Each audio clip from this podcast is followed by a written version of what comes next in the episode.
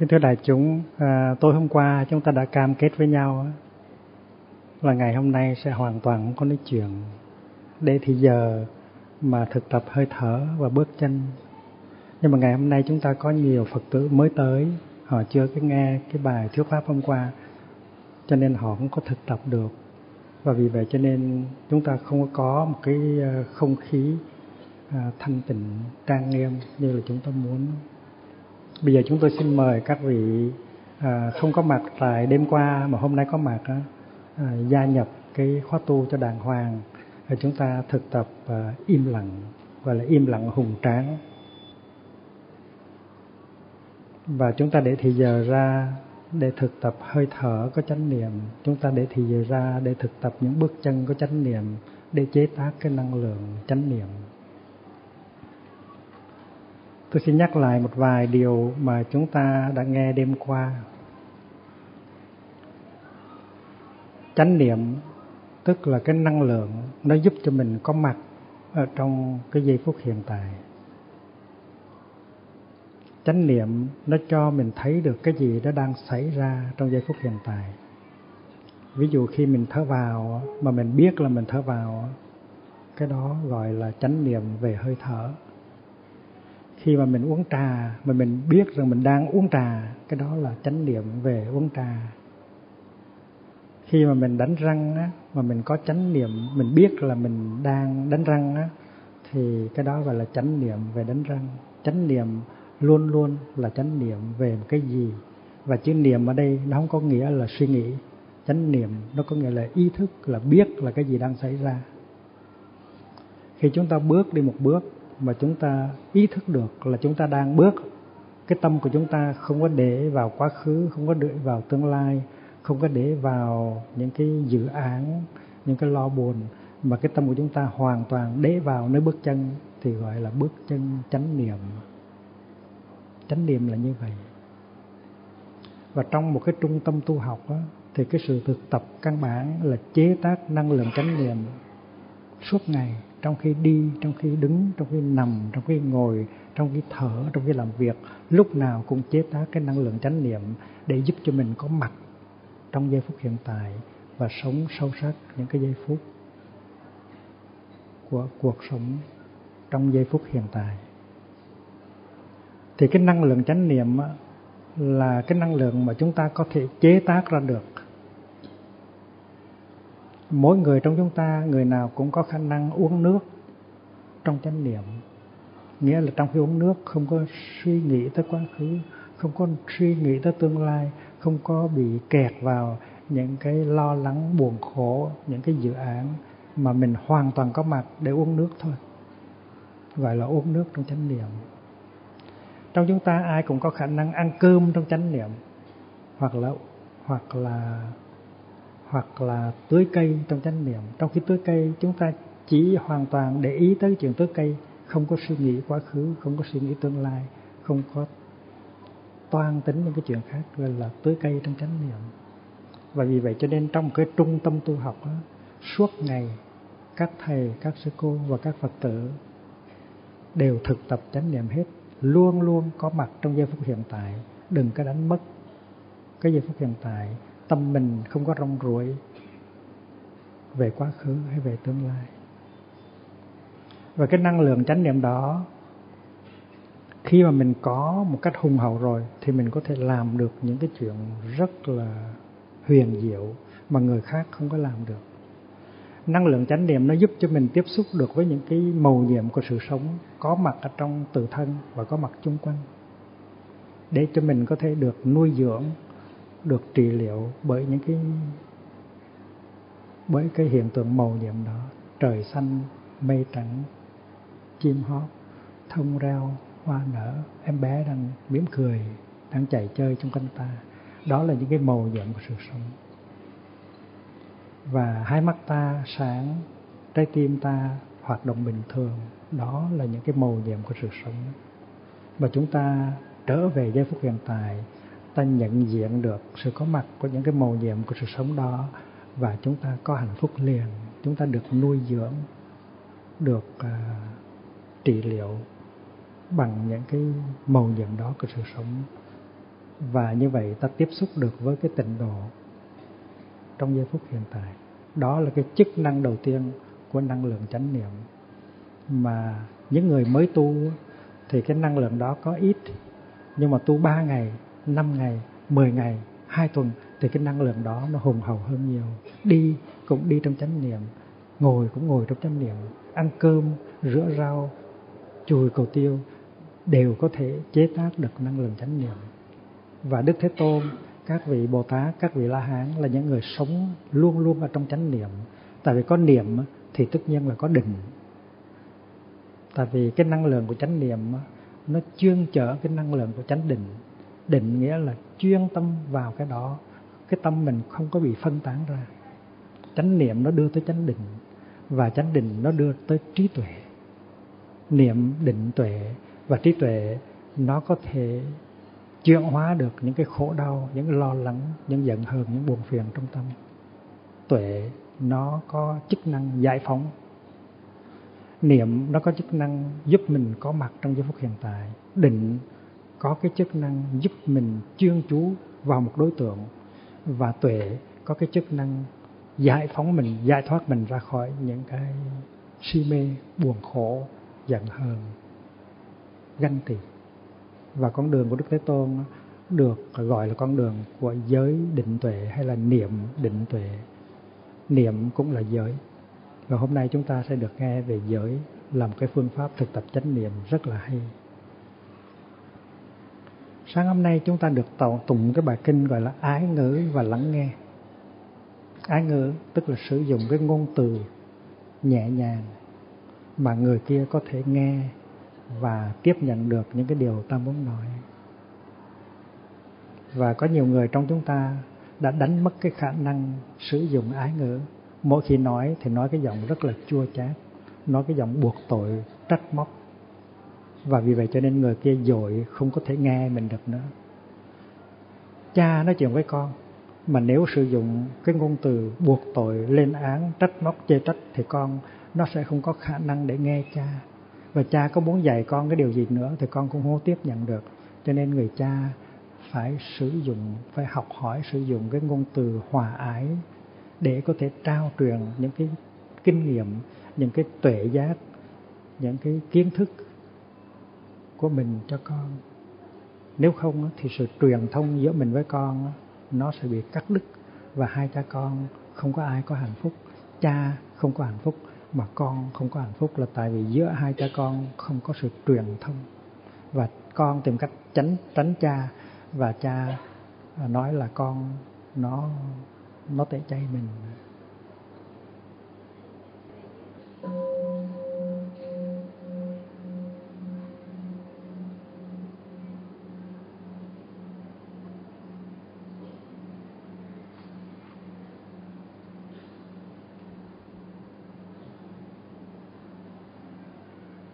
Hồi nãy tôi có nói tới cái chức năng, cái công dụng của chánh niệm. Cái năng lượng của chánh niệm giúp cho chúng ta có mặt trong giây phút hiện tại, có mặt bây giờ và ở đây. Và khi mà chúng ta có mặt bây giờ và ở đây thì chúng ta có thể tiếp xúc được với những cái màu nhiệm của sự sống, với những cái điều kiện của hạnh phúc mà chúng ta đang có, để chúng ta có thể nuôi dưỡng thân và tâm và chuyển hóa được những cái khó khăn. Nếu mà chúng ta không có nói được cái lời ái ngữ, nếu chúng ta không có khả năng lắng nghe được người kia, tại vì chúng ta có quá nhiều những cái đau buồn, có nhiều cái giận hờn, bực tức và bạo động ở trong tâm. Cho nên khi nói ra ta không có thể sử dụng được cái ngôn từ hòa ái mà trong đạo Phật gọi là ái ngữ. Và khi mà chúng ta nghe những cái lời buộc tội, lên án, chua chát thì những cái lời đó nó tưới tẩm những cái hạt giống bực bội trong ta và vì vậy cho nên ta không có khả năng lắng nghe người kia nữa. Và vì vậy cho nên ta đánh mất hai cái hai cái sự thực tập rất hay là thực tập ái ngữ và thực tập lắng nghe. Chúng ta cũng muốn lắng nghe lắm, nhưng mà cái người kia sử dụng cái ngôn từ rất là cay chua, rất là rất là có tính cách buộc tội, lên án, trách móc. Cho nên khi mà nghe người đó, thì những cái hạt giống của buồn, phiền, giận, hờn, trách móc trong ta bị tưới tẩm. Và vì vậy cho nên chỉ nổi vài phút sau là chúng ta không có khả năng tiếp tục nghe nữa và chúng ta phải cãi lại hoặc chúng ta bỏ đi. Và vì vậy cho nên khả năng lắng nghe và ái ngữ chúng ta không có đã đánh mất và chúng ta không có sử dụng được hai cái phương pháp hành trì đó. Và chánh niệm nó có cái khả năng giúp cho chúng ta ôm ấp và chuyển hóa được những cái giận hờn, những cái bực tức ở trong tâm và cuối cùng chuyển hóa những cái năng lượng của giận hờn và bực tức ở trong tâm để chúng ta có thể bắt đầu trở lại sử dụng cái phương pháp lắng nghe và ái ngữ.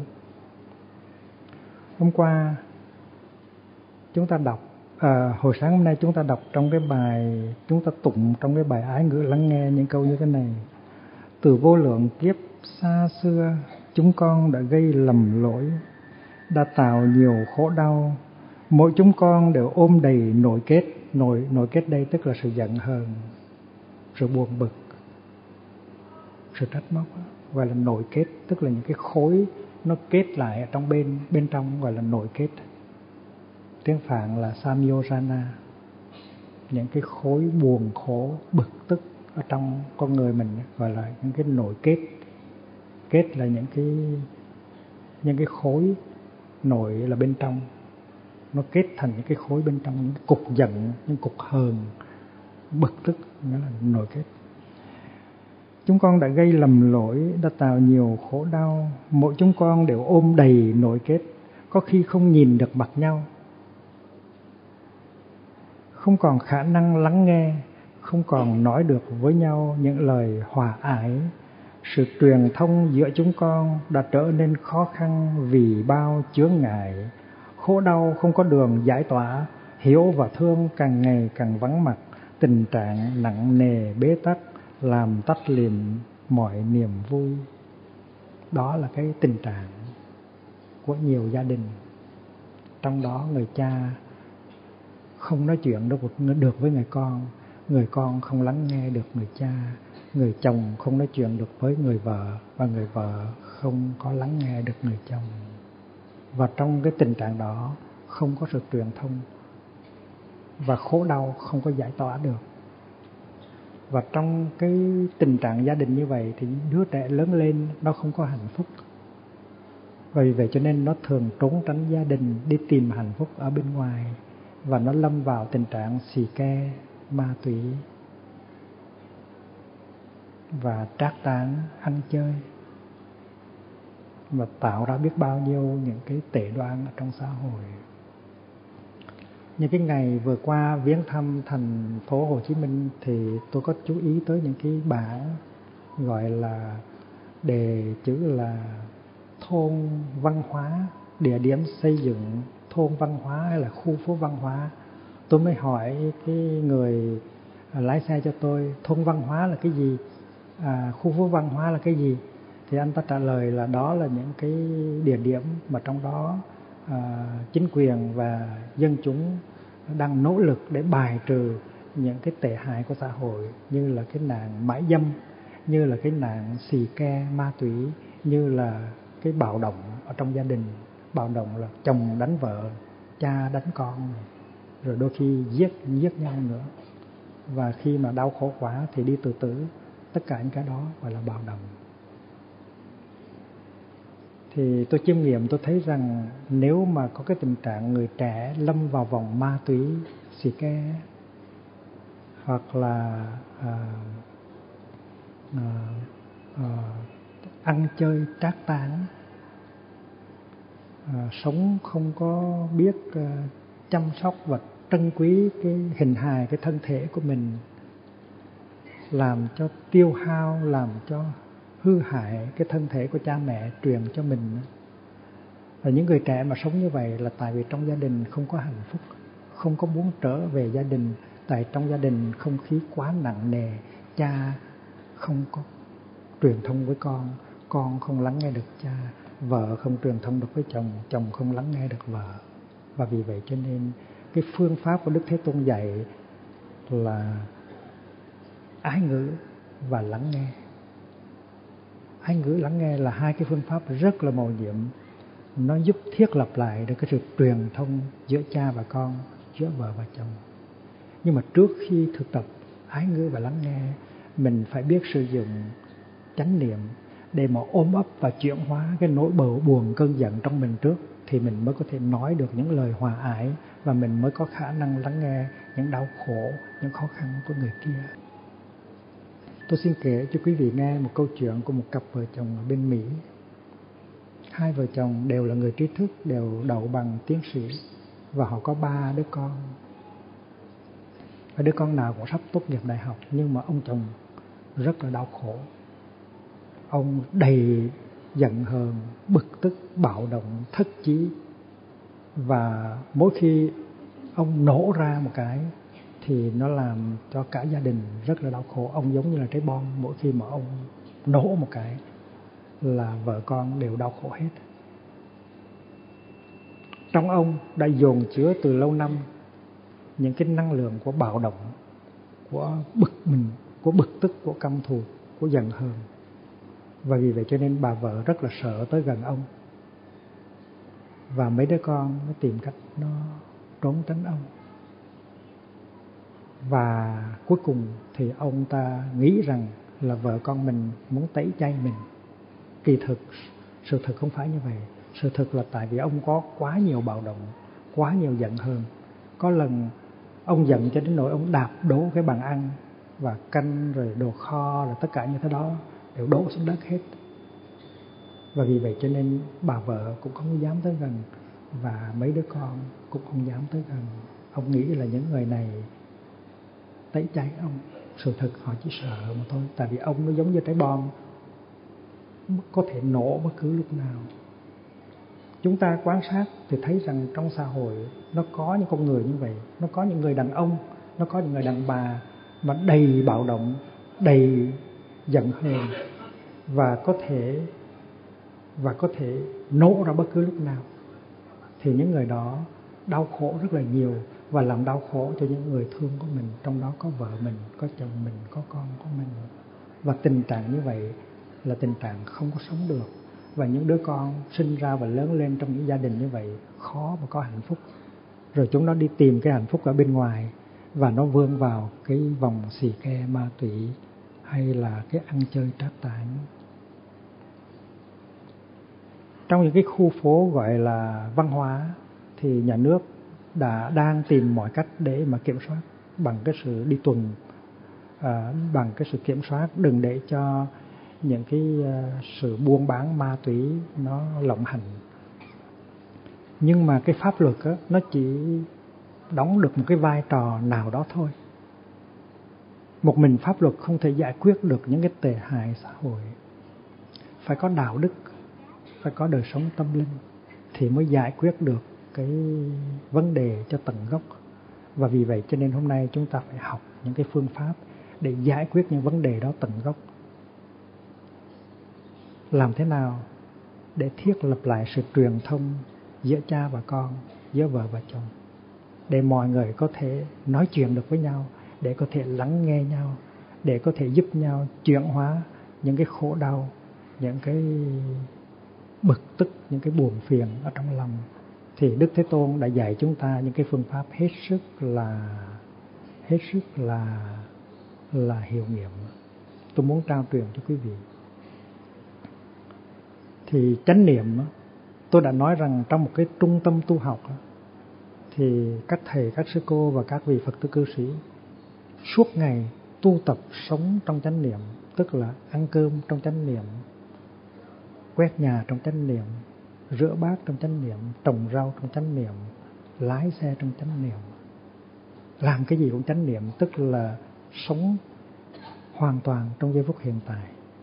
Và khi mà mình đã chế tác được năng lượng chánh niệm tạm đủ thì mình có thể tiếp xúc với những cái màu nhiệm của sự sống để nuôi dưỡng mình để uh, trị liệu cái thân tâm của mình.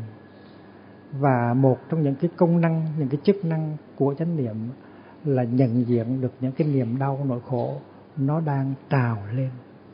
Và với cái năng lượng chánh niệm đó, mình có thể ôm lấy cái nỗi khổ, niềm đau đó để cho nó đừng có bung ra. Nó bung ra thì nó làm khổ những người thương của mình.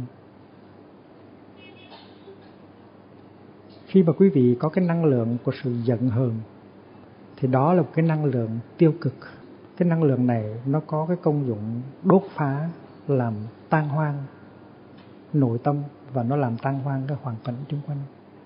Nhưng mà nếu mình biết tu tập chánh niệm á, thì mình chế tác được với nguồn năng lượng thứ hai gọi là năng lượng chánh niệm bằng cách thở bằng cách đi thiền hành bằng cách à, nấu cơm hay là quét tước trong chánh niệm. Thì với cái năng lượng thứ hai đó mình ôm lấy cái năng lượng thứ nhất.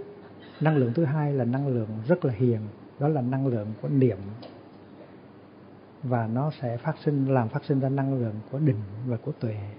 Thì với năng lượng niệm mình ôm lấy cái nỗi khổ niềm đau của mình. Cái người tu mà mỗi khi cái cơn giận hay nỗi buồn nó nó đi lên thì người đó không có để cho cơn giận, nỗi buồn nó tràn lấp và nó xâm chiếm hết tất cả con người của mình. Người tu khi mà bắt đầu nhận thấy cái cơn giận nỗi buồn, nó từ từ đi lên, thì người tu lập tức trở về với hơi thở và thở trong chánh niệm, thở vào. Tôi biết là cơn giận của tôi bắt đầu phát khởi, thở ra. Tôi đang ôm cơn giận tay tôi một cách rất là dịu dàng để mà chăm sóc, để mà lo lắng cho nó. Thì cũng như một bà mẹ đang làm việc ở dưới bếp và nghe em bé ờ, Ừ, em bé của mình à, đang khóc ở trong phòng của nó, thì bà mẹ mới buông công việc xuống, đi vào trong phòng của em bé, tới nơi nơi nô nôi, rồi ấm em bé đi lên và ôm rất là nhẹ nhàng trong hai tay của mình để ru.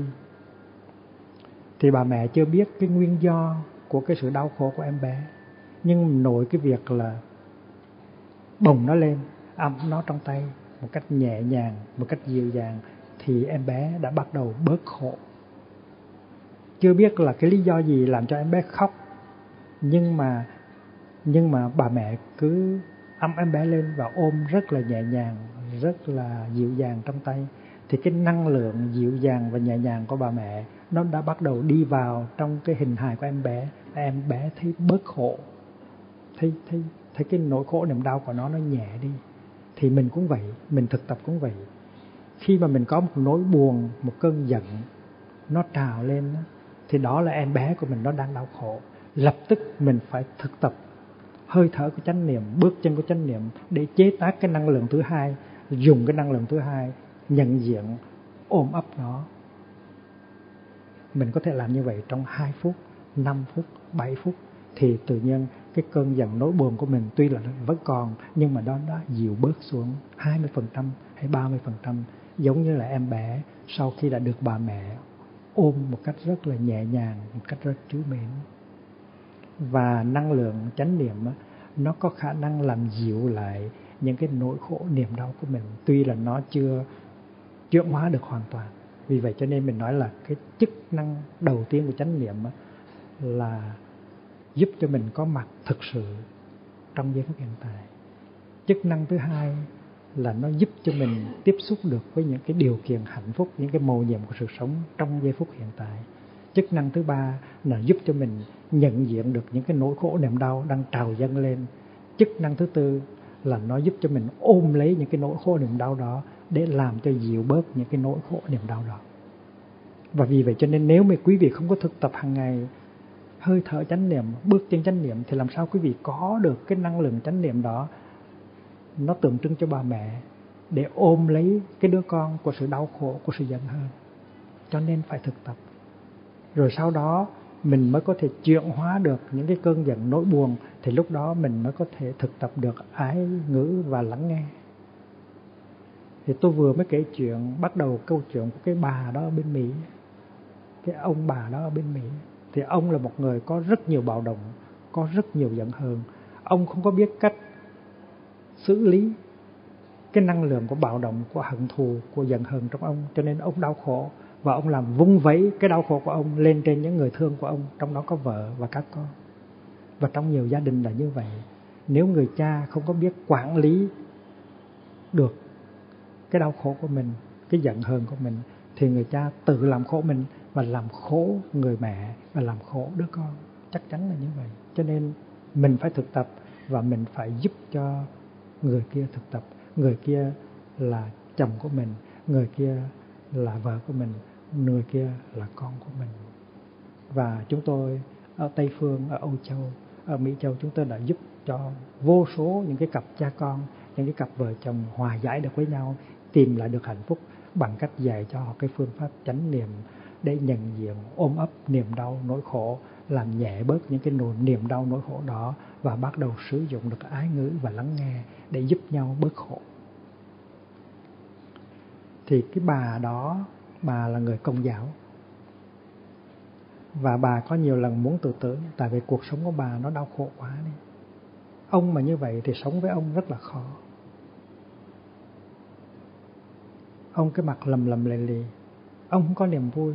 Và mỗi khi ông bực bội thì ông trút hết tất cả những cái bực bội, đau khổ đó lên trên bà và bà tin rằng tất cả những cái đau khổ ở đời bà là do ông do ông mà ra hết.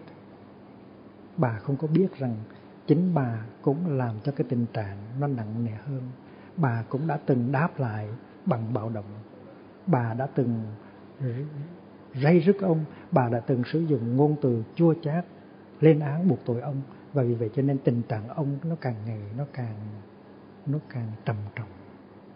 Nhưng mà bà cứ một mực tin rằng là tất cả những đau khổ của bà là do ông làm ra hết. Bà không biết rằng bà cũng có đóng góp vào cái tình trạng để cho cái tình trạng của ông càng ngày nó càng càng trầm trọng hơn. Thì bà không có tìm thấy niềm vui trong sự sống cho nên bà mới nghĩ tới chuyện tự tử.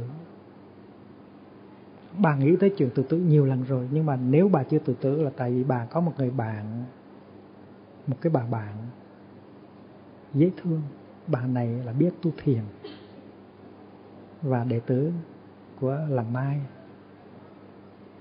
Thì cái bà cái bà phật tử mỗi khi mà cái bà công giáo này tới thăm thì bà phật tử cứ năn nỉ nói chị ơi chị nghe cái băng giảng này của thầy em đi. Cái băng này hay lắm. Cái băng này giúp cho mình tháo gỡ được cái bom cái trái bom ở nơi cái người kia.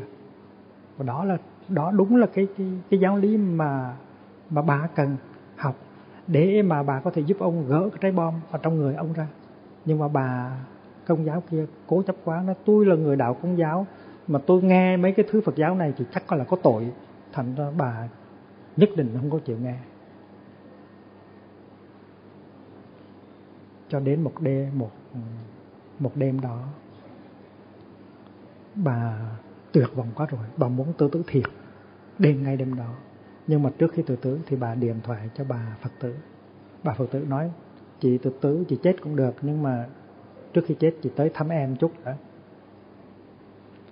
Thì đó là cái phương tiện quyền xảo, pháp môn phương tiện của cái bà phật tử.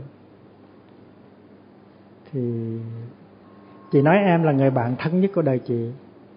Vậy thì trong cái giây phút quan trọng này chị tới thăm em một chút đi, rồi chị muốn làm gì thì làm, muốn chết thì chết, nhưng mà phải tới thăm em đã thì bà này mới lái xe tới. Thì khi mà hai bà ngồi vào trong cái phòng khách rồi thì bà phật tử nói như thế này. Chị nói, em là người bạn duy nhất trong cuộc đời của chị, mà cái điều duy nhất mà em yêu cầu chị chị không có bao giờ làm hết, thì em đâu phải là người bạn duy nhất trong đời của chị đâu. Chị nói vậy thôi, cho nó vui cái miệng, cho tâm của chị nó không có nghĩ như vậy. Em đâu phải là người bạn duy nhất trong đời chị đâu. Nếu em là người bạn duy nhất trong đời của chị, thì cái điều mà em yêu cầu chị chị đã làm rồi. Em chỉ yêu cầu có một chuyện thôi, là chị nghe cái băng giảng này của thầy em. Rồi chị muốn chết thì chị chết. Thì cái bà công giáo này quyết định chết rồi, cho nó thôi, để làm vừa lòng cái bà bạn này. Mình nghe rồi chừng năm mười phút xong, rồi mình về mình tự tử cũng được. Ai về mới nghe được 5 phút thì chấn động liền, thấy rõ rằng mình là người trong cuộc. Cái người mà nói tới ở trong cái bản dạng đó chính là mình. Lâu nay mình tưởng rằng mình là nạn nhân, mình chỉ là nạn nhân của của người kia thôi. Tất cả những đau khổ của mình là do ông gây ra hết cho mình không có trách nhiệm. Nhưng mà trong khi nghe băng giảng thì thấy rất rõ mình đã đóng một cái vai trò rất là quan trọng trong cái chuyện, trong cái cái cái công việc mà làm cho ông trở thành ra ờ, một cái trái bom như ngày hôm nay. Tại vì trong năm, sáu năm liên tiếp, bà không có khả năng nói với ông được những cái lời nhã nhặn, êm đềm, ngọt ngào. Cái khi mà mới cưới thì nó rất là khác. Bà nói rất là ngọt. Anh ơi, nếu không có anh thì làm sao em sống được trên cõi đời này? Em ơi, nếu không có em thì cuộc đời này nó có ý nghĩa gì đâu? À, hai người nói với nhau những câu ngọt xớt như là đừng phèn vậy đó. Nhưng mà làm ăn sao không biết. Mà cuối cùng thì hai người nhìn mặt nhau không được. Và mỗi người đều tin rằng nếu có người kia sống bên mình 24 giờ đồng hồ chắc là mình chết quá. Mà sự thật là có nhiều cặp vợ chồng vì không có biết tu học cho nên đã để cho cái tình trạng nó xảy ra như vậy rất là tội nghiệp thì trong suốt một giờ 30 phút, cái bà công giáo đó ngồi nghe cái cái băng giảng đó. Trong cái băng giảng đó, chỉ dẫn những cái phương pháp ôm ấp niềm đau, nhận diện niềm đau, làm nhẹ bớt niềm đau và thực tập ái ngữ lắng nghe để giúp cho người kia tháo gỡ trái bom ở trong trái tim của họ. Và bà này là một người có học, bà là tiến sĩ. Và vì vậy cho nên bà hiểu được tất cả những cái điều ở trong băng giảng. Và nghe xong bà có cảm thấy cái năng lượng rất là vĩ rất là hùng hậu, nó dâng lên. Bà quyết định về để giúp ông gỡ bom, giúp gỡ gỡ cái trái bom. Tại vì bắt đầu bà thấy rằng ông ta cũng là cái nạn nhân. Ông ta là một người có quá nhiều bạo động, có quá nhiều đau khổ, có quá nhiều bực tức, mà ông không có biết cách xử lý và chuyển hóa những cái đau khổ, những cái bạo động đó. Cho nên ông là nạn nhân của chính cái đau khổ của ông, và ông khổ rất là nhiều. Và ông không biết xử lý cái đau khổ của ông, cho nên ông làm vung vãi cái đau khổ đó lên những người ông thương, trong đó có bà, và trong đó có bà đứa con.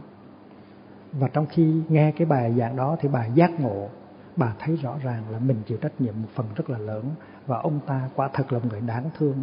Lâu nay mình cố giúp được ông, mà mình làm cho tình trạng nó càng ngày nó càng tệ hơn nữa. Chỉ cần nghe một bài giảng một giờ rưỡi thôi, mà đã đạt tới bao nhiêu là cái cái cái cái cái cái, cái tuệ giác thức tỉnh và thấy được cái trách nhiệm của mình và bắt đầu có lòng từ bi đối với ông ta. Trước đó hoàn toàn coi ông ta là kẻ thù là nguồn nguồn gốc của bao nhiêu đau khổ của mình. Bây giờ nghe bài giảng thấy được rằng cũng là tội nghiệp cho ông tại vì ông bí lối ông không có cái phương pháp xử lý và chuyển hóa những nỗi đau à, cơn buồn của mình cho nên ông làm khổ những người vợ người vợ và những đứa con của mình. Thì bà rất là hăng hái. Bà muốn về để mà giúp ông gỡ trái bom ở trong lòng ông. Thì bà Phật tử nói, chưa được đâu chị ơi. Những cái nội kết của chị đang còn lớn lắm. Là cái bà công giáo đó, trong khi bà nghe cái băng giảng, thì tự nhiên bà thấy được nhiều cái trước hết đó là bà thấy rằng tất cả những cái đau khổ của bà không phải là do ông tạo ra, mà bà cũng là có trách nhiệm rất là nhiều trong cái tình trạng bế tắc này. Lâu nay bà đã không có khả năng lắng nghe ông. Bà đã sử dụng ngôn từ rất là chua chát, rất là buộc tội,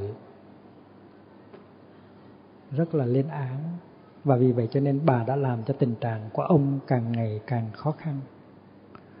Thứ hai là bà thấy rằng ông cũng là nạn nhân của sự đau khổ. Tại vì tất cả những cái bạo động, những cái giận hờn của ông ta, những cái khổ đau của ông ta ông ta không có khả năng để mà xử lý, để mà quản lý. Và vì vậy cho nên ông là nạn nhân của chính cái đau khổ của ông. Và vì vậy cho nên ông cũng làm khổ những người ở trong gia đình của ông tức là bà và ba đứa con. Thì khi mà bà thấy được điều đó thì bà rất là nôn nao nôn nao muốn trở về để áp dụng những cái điều dạy trong cái băng băng giảng mà tháo gỡ được cái trái bom uh, cho ông. Nhưng mà bà phật tử nói rằng là chị ơi chưa được đâu tại vì chị còn nhiều nội kết lắm còn nhiều bực tức lắm. Mà nếu mà chị về thì chị sẽ thất bại. Nếu mà ông nói mà ông tưới tẩm những cái hạt giống của bực bội, buồn khổ trong chị thì chị sẽ mất cái khả năng lắng nghe. Thành ra chị phải thực tập ít nhất là 5 ngày thì chị mới làm được cái điều đó. Thầy của em từ bên pháp sắp qua và thầy của em sẽ mở hai khóa tu. Một khóa nói bằng tiếng việt, một khóa nói bằng tiếng mỹ. Và chị nên đừng có đợi tới khóa thứ hai. Tới ngay khóa thứ nhất mà tu đi, tại vì trong khóa này cũng có người dịch ra tiếng mỹ cho chị. Và bà công giáo đã đồng ý ghi tên vào khóa tu, vào khóa tu đầu.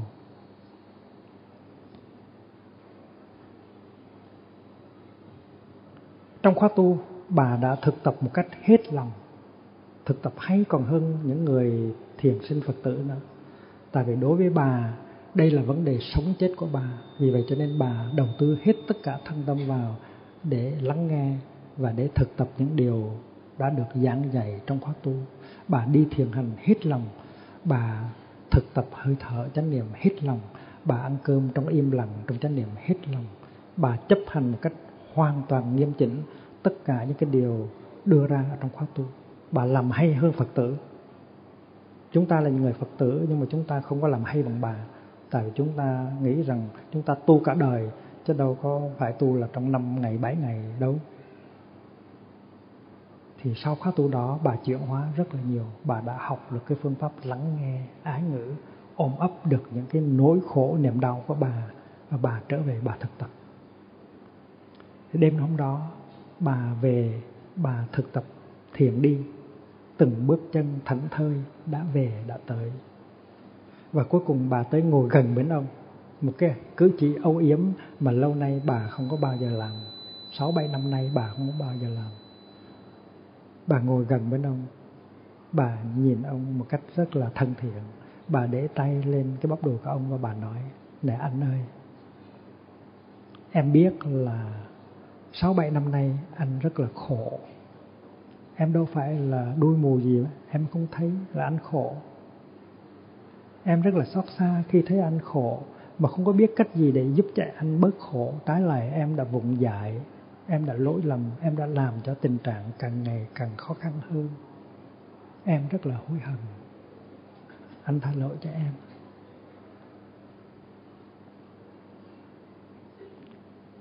Cái tâm của em đâu phải là muốn cái em đâu có muốn làm cho anh khổ đâu.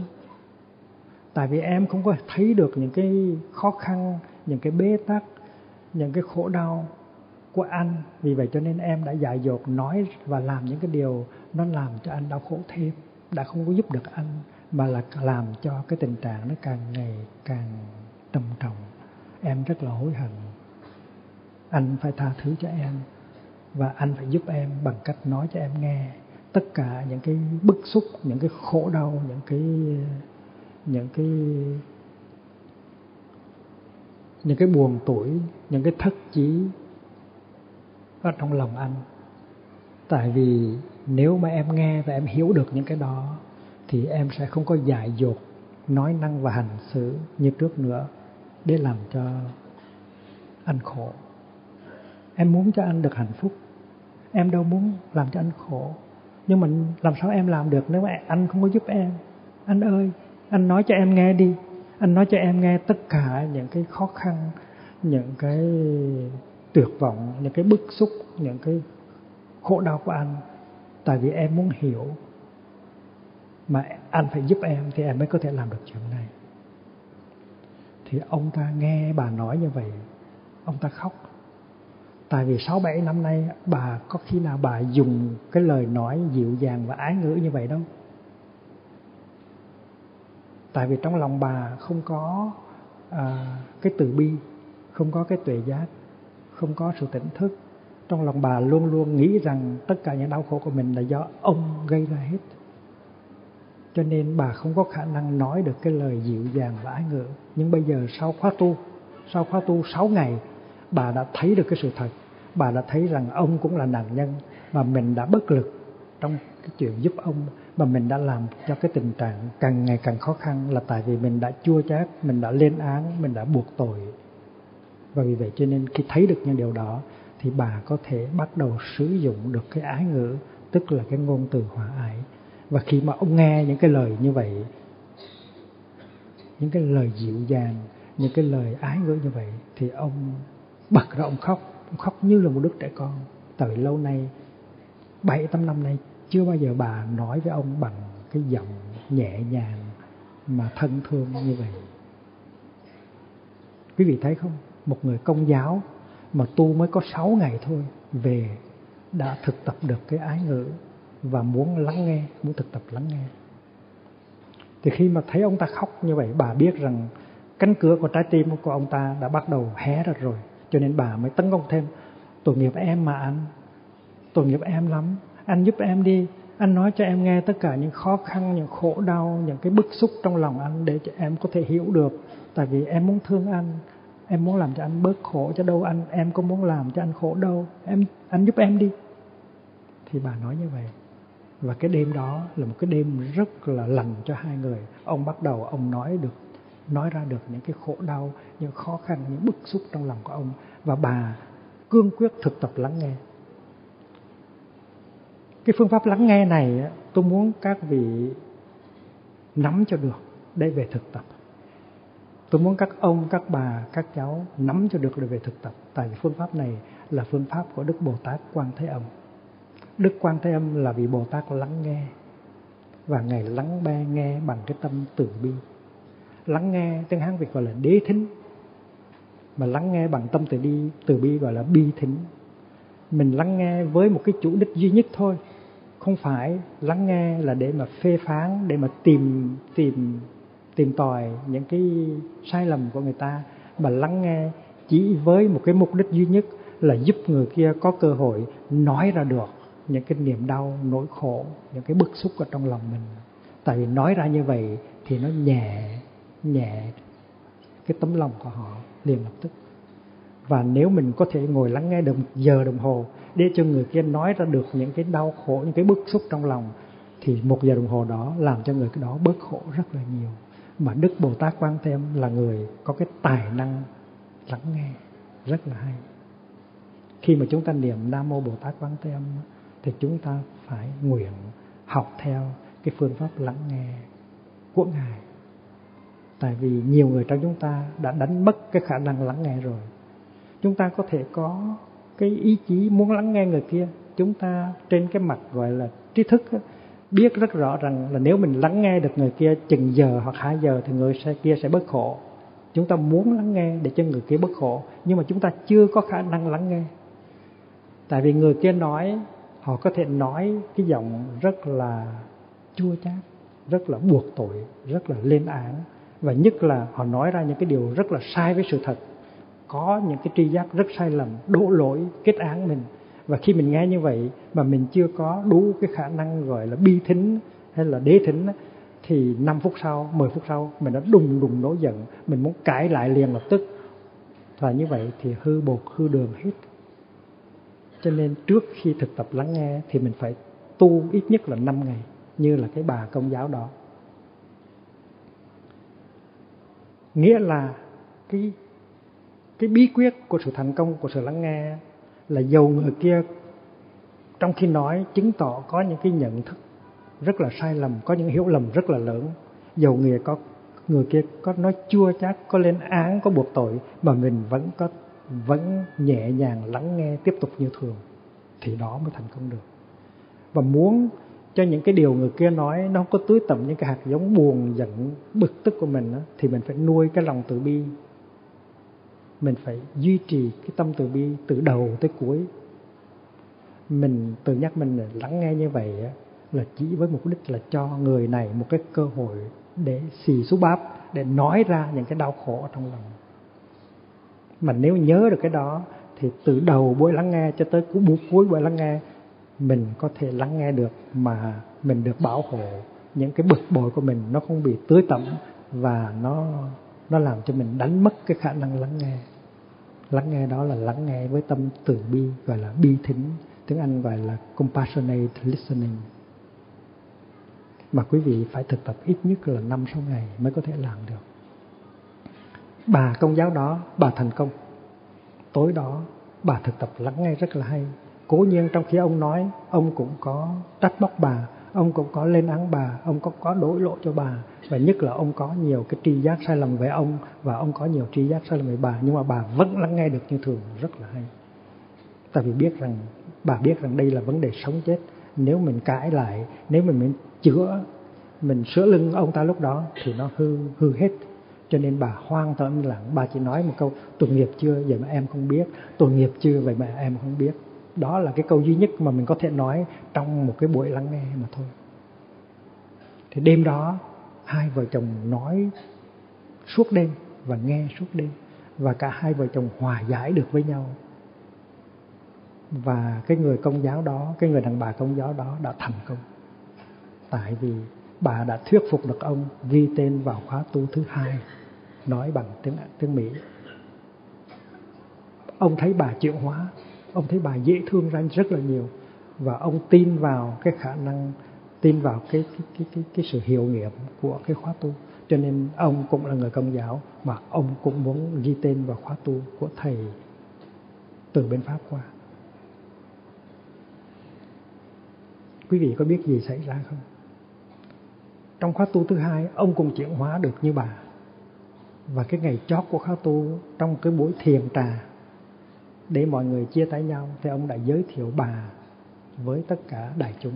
Ông nói cái giọng như là giọng phật tử. Kính thưa đại chúng, tôi xin giới thiệu với đại chúng một vị bồ tát của đời tôi. Rồi ông ông hướng về bà. Cái vị bồ tát này đã hy sinh cả cuộc đời, đã lo lắng cho tôi từng từng ly từng tí. Vậy mà tôi đã đối xử với bà một cách rất là thậm tệ. Tôi đã la mắng, tôi đã đàn áp, tôi đã trách móc, tôi đã làm khổ, làm tình, làm tội bà. Và hôm nay, nhân cái buổi thiền trà này, tôi xin tôi xin lấy cơ hội này để xin lỗi, để xin lỗi nhà tôi, xin lỗi cái vị bồ tát của đời tôi. Tôi nguyện từ nay về sau sẽ không có hành xử như vậy nữa. Đó là một cái sự chuyển hóa rất là lớn. Hai người trước đó không có nhìn nhau được, không có nói chuyện với nhau được, không có lắng nghe với nhau được nhưng mà chỉ nhờ một khóa tu, nhờ hai khóa tu mà đã chuyển hóa như vậy. Thiết lập lại được sự truyền thông, tái tạo được cái hạnh phúc của gia đình. Rất là hay. Mình là người phật tử, mình làm được những cái cặp vợ chồng công giáo đó hay không? Mười ngày sau, có một cái ngày tu chánh niệm cho ba ngàn người, ba ngàn người Mỹ và hai vợ chồng đã tới tham dự và kỳ này đem đem thêm ba đứa con cùng tham dự. Và chiều hôm đó, sau khi kết thúc ngày thu thì họ tới với chúng tôi, họ kể chuyện từ đầu tới cuối những cái gì xảy ra trước đó. Thì tôi nghĩ rằng nếu cái cặp vợ chồng công giáo đó thành công thì tại sao mình không thành công? Nhất là mình đã là phật tử, lâu năm chạy tháng rồi. Tại sao mình không sử dụng được cái phương pháp ái ngữ và lắng nghe để mà để mà thiết lập lại cái truyền thông giữa cha và con vợ và chồng. Thì tôi xin quý vị hãy phát nguyện trước Đức Bồ Tát Quan Thế Âm. Con xin phát nguyện với Đức Bồ Tát. Con sẽ học cái phương pháp lắng nghe nghe với tâm từ bi. Con sẽ học cái phương pháp ái ngữ để về tìm cách thiết lập lại sự truyền thông giữa những người trong gia đình con và mình phải lạy xuống, và mình phải thực tập cho đàng hoàng. Tôi tin rằng quý vị có thể thành công được như cái bà đó.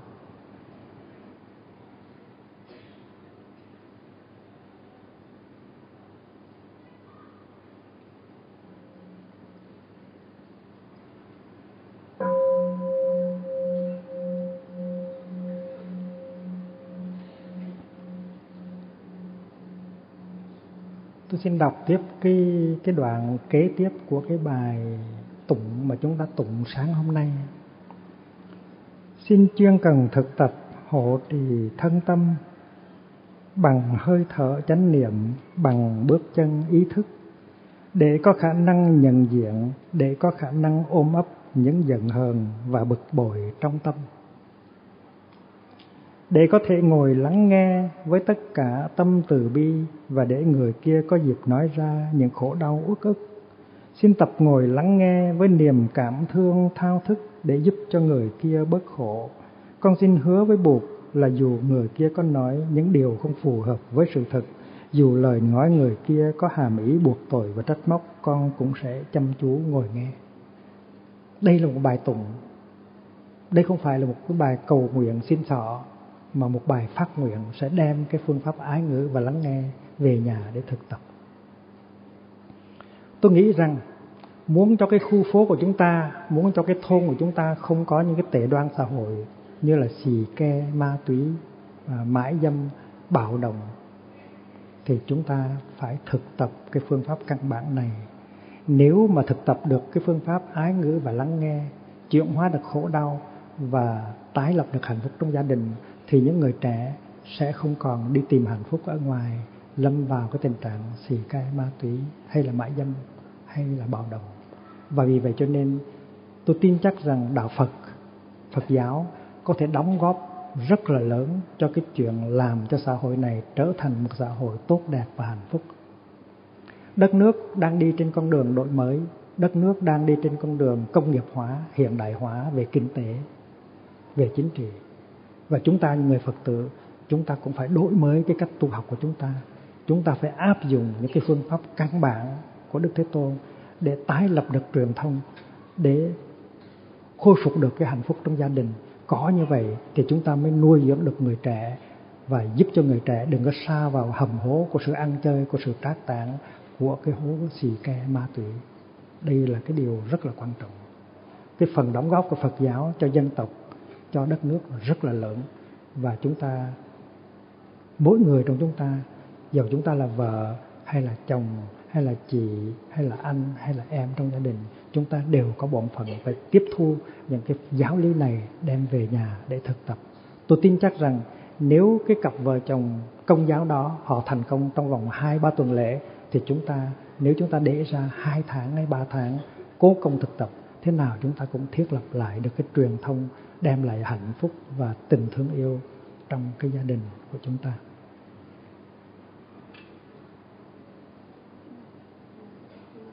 Tiếng chuông để cho đại chúng thở.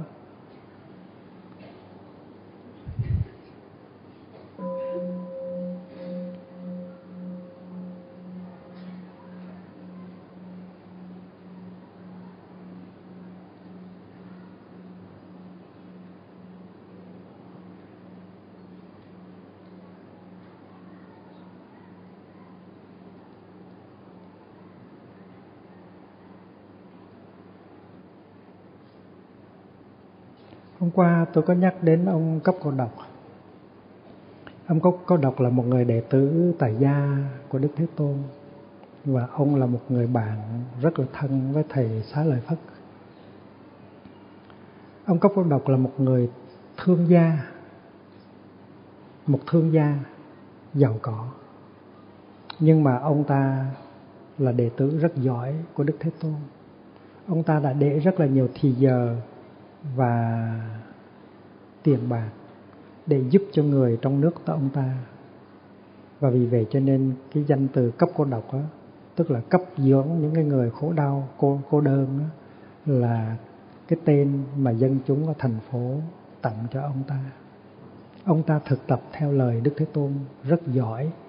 Ông ta có một bà vợ và ba đứa con đều thực tập theo lời Đức Thế Tôn và gia đình của ông ta rất nhiều hạnh phúc. Có một lần ông có câu độc đem theo 500 người bạn trong giới thương gia đến thăm Đức Thế Tôn và Đức Thế Tôn đã thuyết pháp cho 500 thương gia đó và cái kinh đó được gọi là kinh người áo trắng, kinh dạy cho người cư sĩ. Và trong kinh đó Đức Thế Tôn đã sử dụng cái danh từ hiện pháp lạc trú tới 5 lần.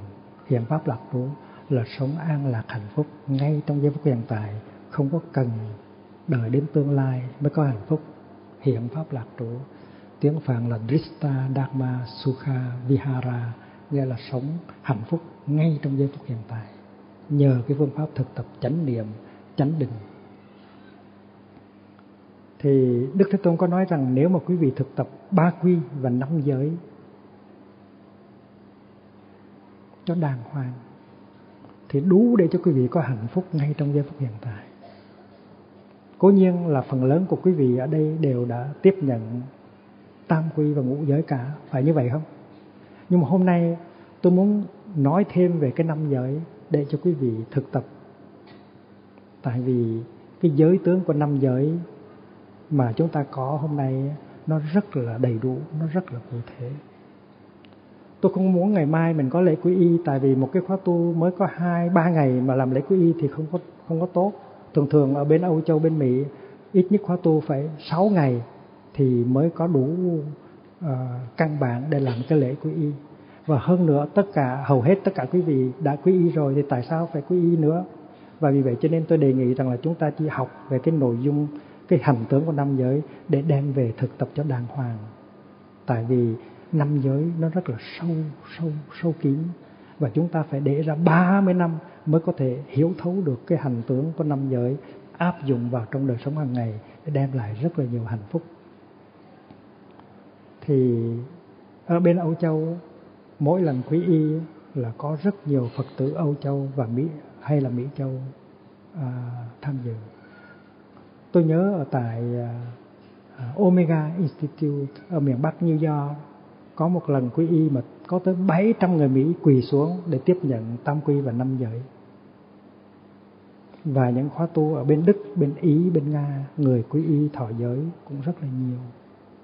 Nhưng mà cái phép tắc quý y bên đó là nếu mà sau cái lễ quý y mà mình không có tụng giới và không có tham dự pháp đàm thì trong 3 tháng mình mất cái lễ quý y nó mất hiệu lực và cái tình thầy trò nó không còn nữa và vì vậy cho nên cái điều cam kết là sau khi quý y thì mỗi hai tuần phải tụng giới một lần, phải tụng năm giới một lần, và phải tham dự vào những buổi pháp đàm học hỏi để hiểu thêm sâu sắc về năm giới và để đem năm giới áp dụng vào đời sống hàng ngày của mình.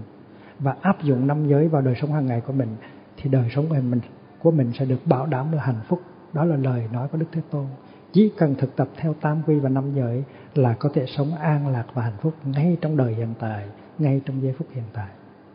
Và vì vậy cho nên tôi rất là muốn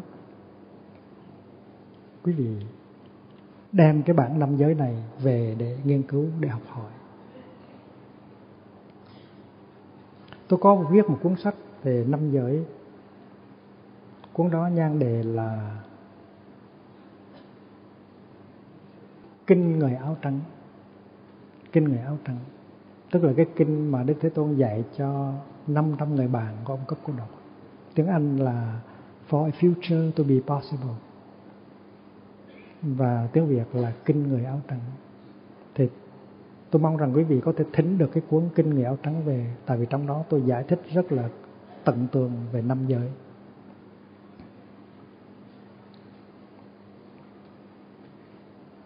Tôi xin đọc cái giới thứ năm trước. Và tôi mong rằng quý vị, mỗi người sẽ đem cái năm giới này về để thực tập.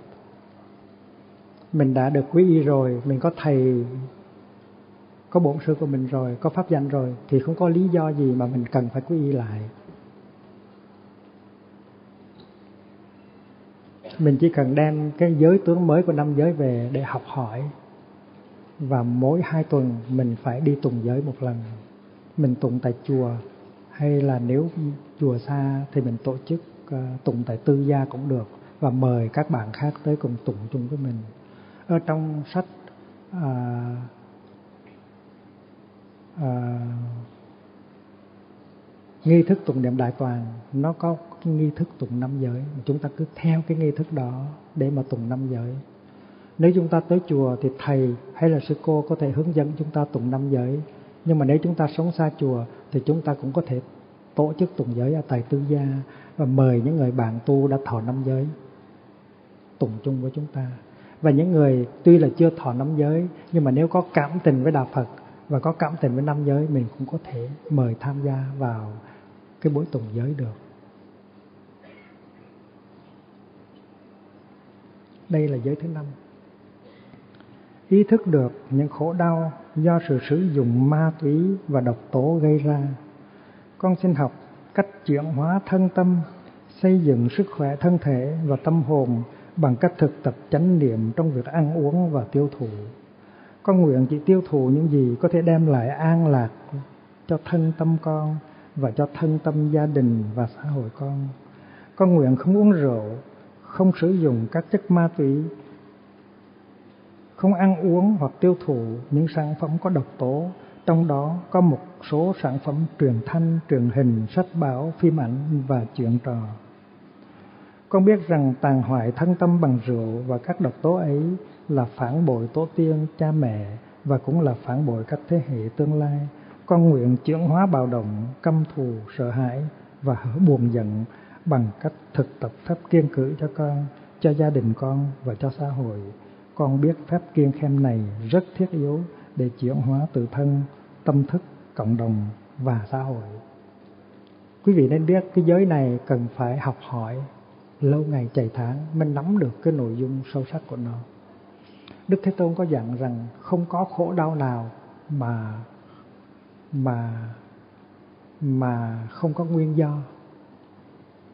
Những cái khổ đau của mình á sở dĩ mà nó sống dai được là tại mình tiếp tục mình cho nó ăn, mình cung cấp thực phẩm cho nó.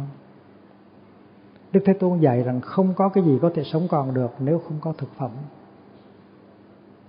Tình thương của mình cũng vậy nếu mình bỏ đói tình thương tình tình thương sẽ chết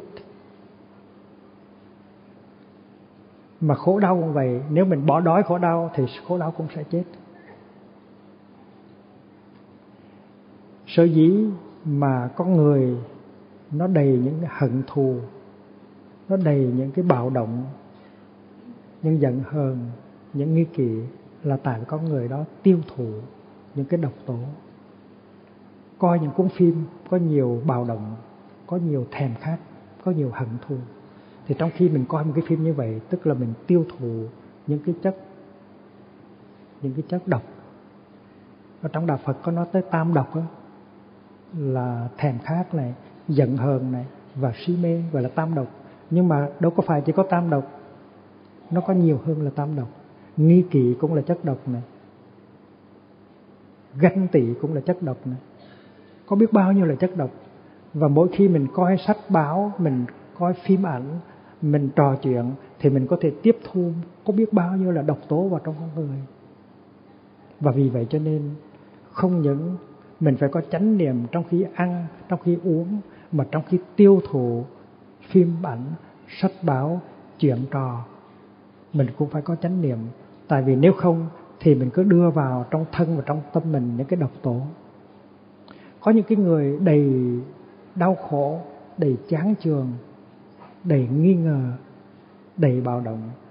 Và nếu mình ngồi mình nói chuyện với người đó, đôi chừng một giờ đồng hồ thì cái chất độc của người đó nó sẽ đi vào trong mình. Cho nên phải cẩn thận lắm. Ngay cái chuyện trò, những cái câu chuyện với người ta cũng là một cái hình thái tiêu thụ.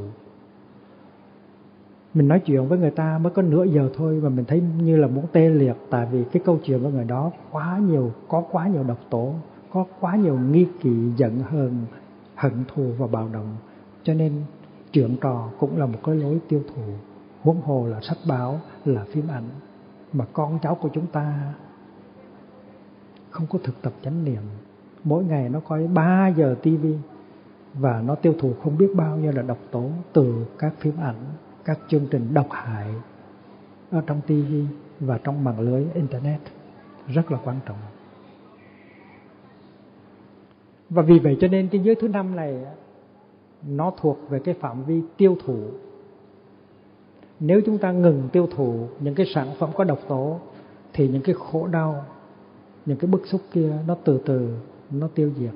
Còn nếu mỗi ngày chúng ta tiếp tục tiêu thụ những cái độc tố thì những đau khổ những giận hờn, những bức xúc của chúng ta nó càng ngày càng lớn. Tại vì đức thế tôn lại dạy rằng là không có cái gì mà có thể sống sót sống còn được nếu mà chúng ta bỏ đói chúng nó. Tình thương sẽ chết nếu chúng ta không có nuôi tình thương mà sự hận thù cũng sẽ chết nếu chúng ta không có nuôi nó bằng thực phẩm của sự hận thù. Và vì vậy cho nên cái giới thứ năm này phải đem ra để mà mổ xẻ để mà nghiên cứu trong phạm vi gia đình trong phạm vi cộng đồng trong phạm vi uh, tăng thân.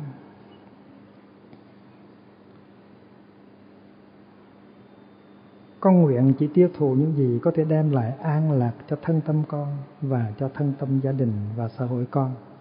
Ngồi xung quanh bàn ăn, mình để một phút để mình nhìn các thức ăn trên bàn, xem các thức ăn trên bàn có thể đem độc tố vào trong con người của mình không. Tại vì chúng ta biết rất rõ là bệnh tùng khấu nhập, bệnh tùng khấu nhập.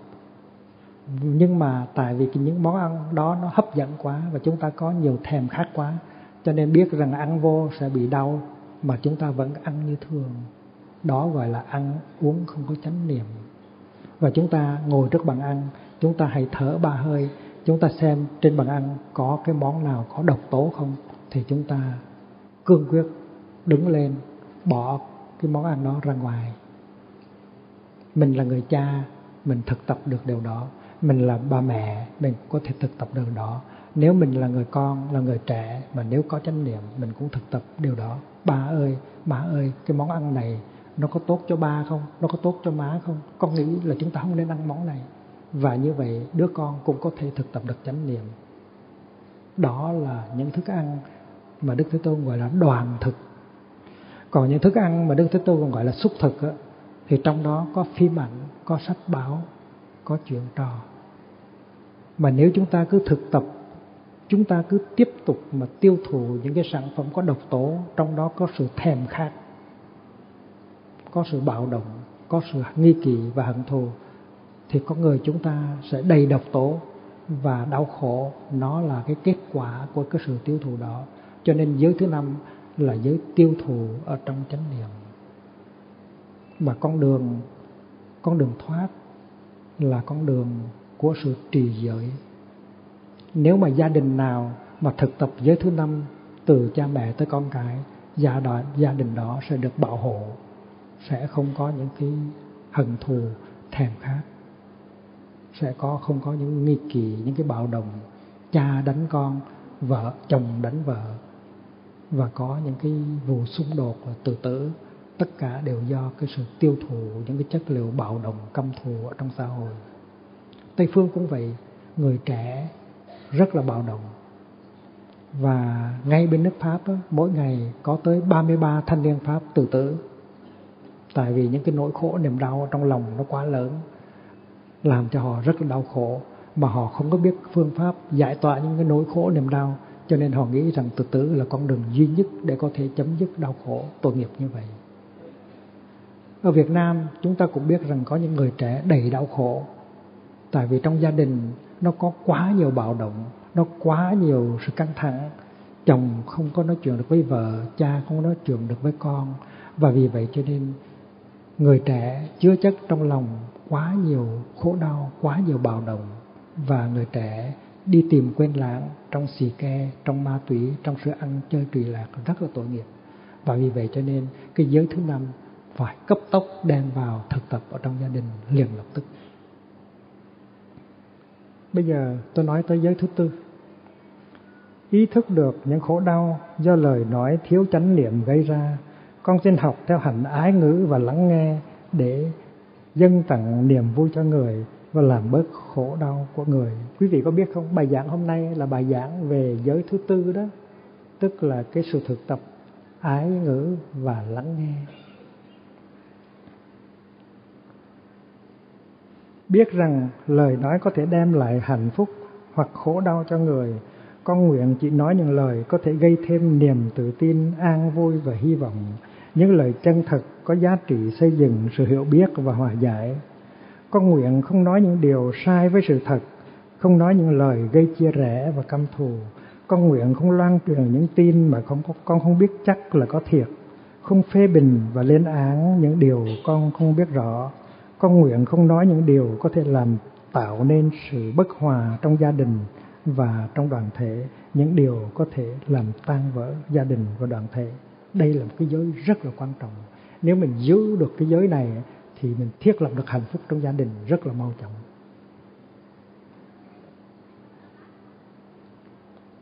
Và nếu một gia đình phật tử mà giữ được năm giới cho trọn vẹn thì đó là đóng góp lớn lao nhất của mình cho quốc gia, cho dân tộc và cho xã hội. Tại vì chúng ta biết rằng luật pháp không đủ để giải quyết những cái tệ nạn của xã hội, như là xì ke, ma túy mãi dâm, ăn chơi, trác tán bạo động trong phạm vi gia đình và trong phạm vi học đường. Cho nên cho nên cái cái sự đóng góp của người Phật tử chúng ta rất là quan trọng, rất là căn bản. Tôi đọc giới thứ ba ý thức được những khổ đau do thói tà dâm gây ra, con xin học theo tinh thần trách nhiệm để giúp bảo vệ tiết hạnh và sự an toàn của mọi người và mọi gia đình trong xã hội. Con nguyện không ăn nằm với những người không phải là vợ hay chồng của con.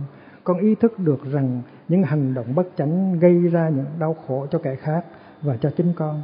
Con biết muốn bảo vệ hạnh phúc của mình và của kẻ khác thì phải biết tôn trọng những cam kết của mình và của kẻ khác con sẽ làm mọi cách để có thể bảo vệ trẻ em không cho nạn tà dâm tiếp tục gây nên sự đổ vỡ của các gia đình và của đời sống đôi lứa. Tôi nghe nói rằng có những người ngoại quốc họ tới họ cưới họ đi cưới vợ những cô gái Việt Nam ở thôn quê. Sau khi cưới về nước của họ rồi thì họ đẩy những cái người đó vào trong những cái ổ à, mãi dâm. Rất là nguy hiểm. Và đây là một cái tệ hại xã hội rất là lớn mà chúng ta phải phòng ngừa chúng ta phải giảng dạy chúng ta phải giáo dục cho những cô gái mới lớn lên để họ đừng có bị lùa vào trong cái ổ uh, uh, uh, khóc trong cái đường lối khổ đau mà mà mà họ sẽ ờ, sẽ làm cho họ đau khổ suốt đời. Và vì vậy vì vậy cho nên cái chuyện lạm dụng tình dục của trẻ em á, cũng như là cái chuyện à, phá hoại gia can của người ta. Tại vì trong một cái, trong trong một cái gia đình mà nếu người cha và người mẹ không có, hoặc là người mẹ không có thực tập giới thứ ba thì sẽ có sự tan nát. Mà có sự tan nát rồi thì những đứa con sinh ra và lớn lên trong gia đình đó sẽ không có hạnh phúc. Cho nên giới giới thứ ba tức là bảo vệ cho cái cấu trúc gia đình, làm cho gia đình là một cái khu vườn tươi mát, mà trong đó những cái cây trẻ, những cái cây xanh nó lên, nó có hạnh phúc. Vì vậy cho nên giới thứ ba rất là quan trọng trong cái sự bảo vệ cái hạnh phúc của gia đình và nuôi lớn những đứa con. Bây giờ tôi xin nói tới cái giới thứ hai.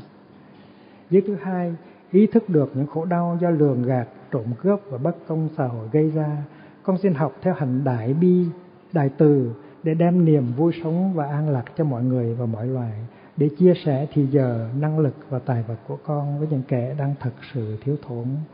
Con nguyện không lấy làm tư hữu bất cứ một của cải nào, không phải là của mình tạo ra.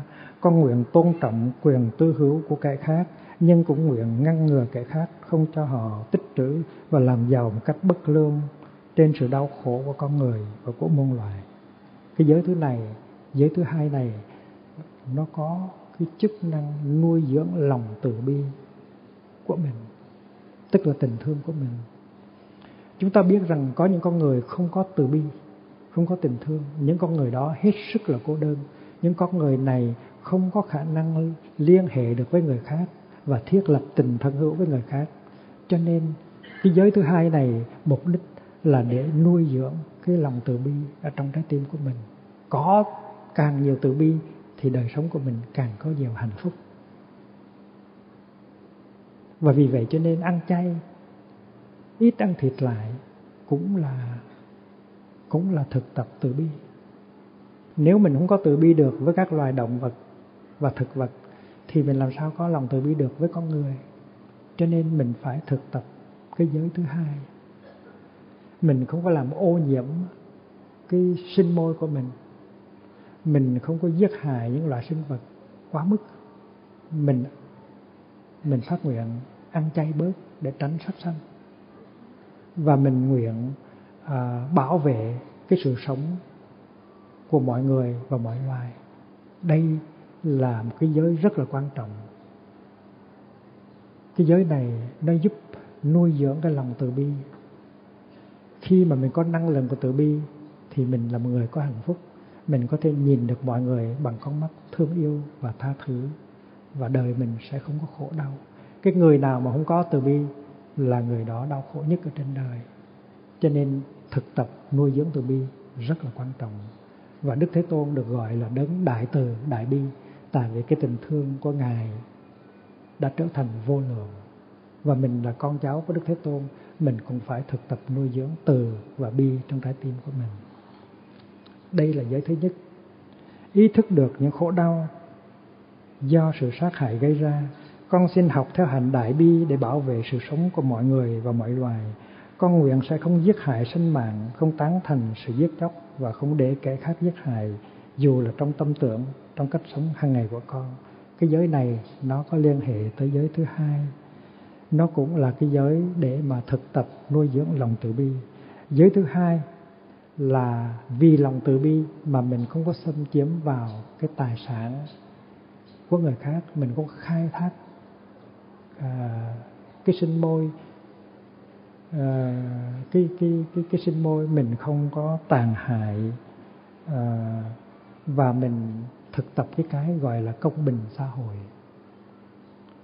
Khi mà mình có cái lòng từ bi rồi thì mình thấy những người đói những người lạnh tự nhiên mình có khuynh hướng muốn chia sẻ những cái gì mình có với người đó và vì vậy cho nên cái giới thứ hai nó có liên hệ tới giới thứ nhất. Khi mình có lòng từ bi rồi thì tự nhiên mình sẽ thực tập bố thí, mình sẽ thực tập giúp người. Và khi mình giúp người như vậy, mình không nghèo đi đâu.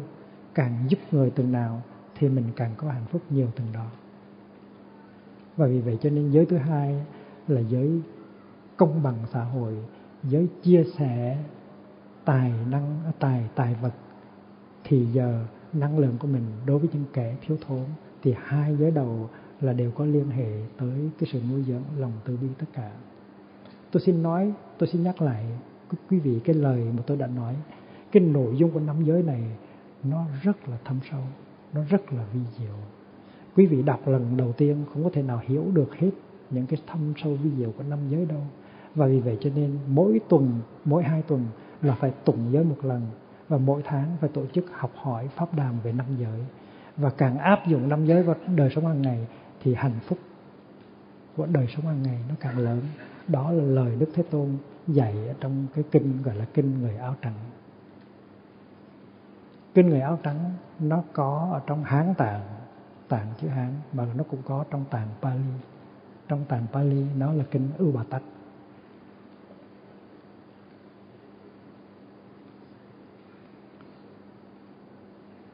Thành ra tôi đề nghị ngày mai á, là mình đừng có cái lễ quý y nữa. Đừng có lễ quý y nữa. Thay vì đó thì mình thực tập một cái buổi tụng giới để quý biết quý vị thấy rằng tụng giới như thế nào cái phương pháp tụng giới như thế nào.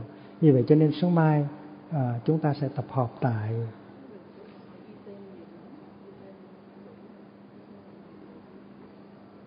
à, thực tập à, tụng giới để mình biết cái cách tụng giới như thế nào. Các thầy và các sư cô hình như đã có tuyên bố sẽ có sẽ có uh, lễ quý y nhưng mà theo tôi thì không có nên có tại vì khóa tu của, của chúng ta nó quá ngắn. Và vì vậy cho nên ngày mai thay vì lễ quý y thì mình sẽ có lễ tùng giới. Mình tùng giới theo phương pháp nào? Và theo tôi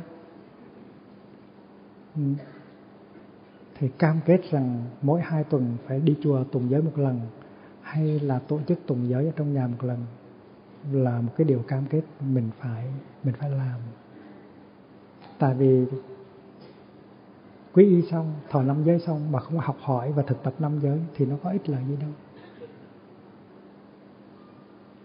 Cách đây được chừng 10 năm thì ông ông ờ, Gorbachev, ông thủ tướng à, ông ờ, ông tổng thống ờ, ông cựu tổng thống nga có tổ chức một cái đại hội ở tại thành phố San Francisco. Ông có mời các vị nguyên thủ quốc gia tới và các nhà lãnh đạo khoa học và kỹ thuật tới. Và ông có mời một vài nhà lãnh đạo tâm linh tới. Thì tôi là một trong những người được ông ta mời tới. Và hôm đó, lên diễn đàn để nói, tôi nói là con đường của thế kỷ thứ 21 là con đường của năm giới. Và tôi chỉ giảng về năm giới thôi. Tôi nói là năm giới là con đường thoát của cái xã hội chúng ta trong ngày mai. Nếu mà tất cả mọi người trên thế giới thực tập theo năm giới theo tinh thần năm giới thì chúng ta mới có được một cái tương lai. Còn nếu không thì chúng ta sẽ có rất là nhiều chiến tranh rất là nhiều sự đổ, đổ vỡ. Và vì vậy cho nên tôi xin thưa với quý vị thực tập năm giới nó rất là quan trọng. Đó là sự thực tập chánh niệm chánh niệm một cách rất là cụ thể. Và vì vậy cho nên tôi khuyên cáo quý vị nên về học tập thêm về năm giới và áp dụng năm giới vào trong đời sống hàng ngày. Đây là câu trả lời cho những khó khăn của đất nước những cái tệ hại của xã hội như là nạn mãi dâm xì ke ma túy bạo động trong gia đình tham nhũng. Cái giới thứ hai á, nó liên hệ tới tham nhũng và chính quyền nhà nước ta đang nỗ lực để bài trừ tham nhũng trong cái xã hội, trong cái guồng máy của chính quyền. Và vì vậy cho nên chúng ta phải đóng góp một cái phần quan trọng vào cái chuyện xây dựng đất nước. Và thực tập theo năm giới, chúng ta có thể giúp cho việc xây dựng những cái cái khu khu khu phố văn hóa, những cái thôn văn hóa và đẩy đẩy tới sự thành công. Nếu không có sự ủng hộ của Phật tử chưa chắc nhà nước đã thành công trong cái sự xây dựng những cái khu văn hóa.